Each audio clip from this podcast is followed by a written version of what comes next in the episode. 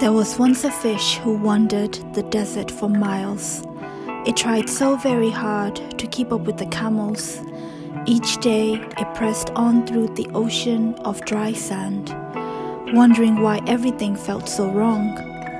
Until they reached the desert's edge, and in front of them stretched the sea. The fish dove beneath the water, breathing for the first time, feeling like it was finally home.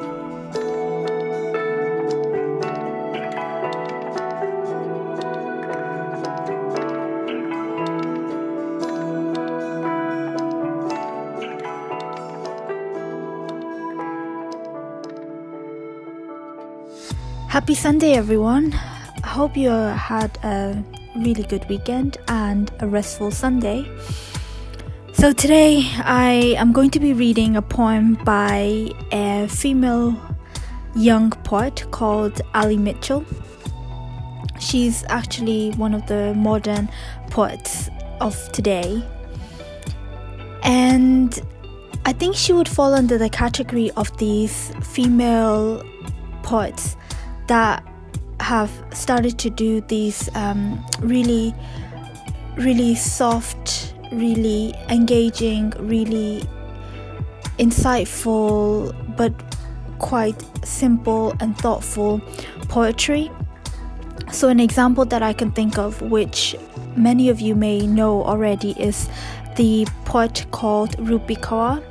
I love, love, love her poems, and I think Allie Michelle also falls under a similar category. And equally, I've been reading her book, which is called The Rose That Blooms in the Night, and it's a series of poems by Allie. And I absolutely love them. Um, and yeah, so this week I've decided to do to read one of her poems. It's called Social Masks and it's about a fish that has decided to travel with the camels along the desert. And it's a simple poem, but it's so so engaging and so truthful in how many of us either consciously or subconsciously feel in our lives. And it's it's basically in my opinion it's talking about when we we're not seeing our own values and not being true to who we are which in turn can make us follow either the wrong crowd or a crowd that necess- not it's not necessarily um, suitable for us um, and doesn't allow us to be who we are. And it says, you know, it tried so very hard to keep up with the camels. Well, um, why shape yourself to be someone else? Why shape yourself into a mold that someone else wants you to be when you can just be yourself?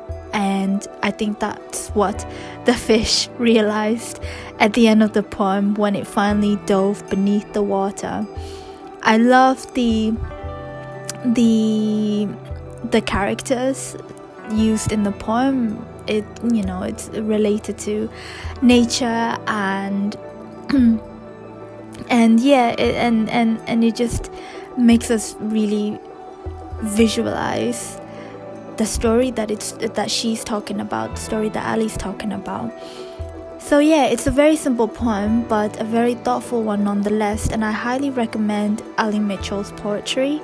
I cannot recommend enough her poetry. I think she's the second poet that has come close to Kaur of the recent modern poets that I've read so far.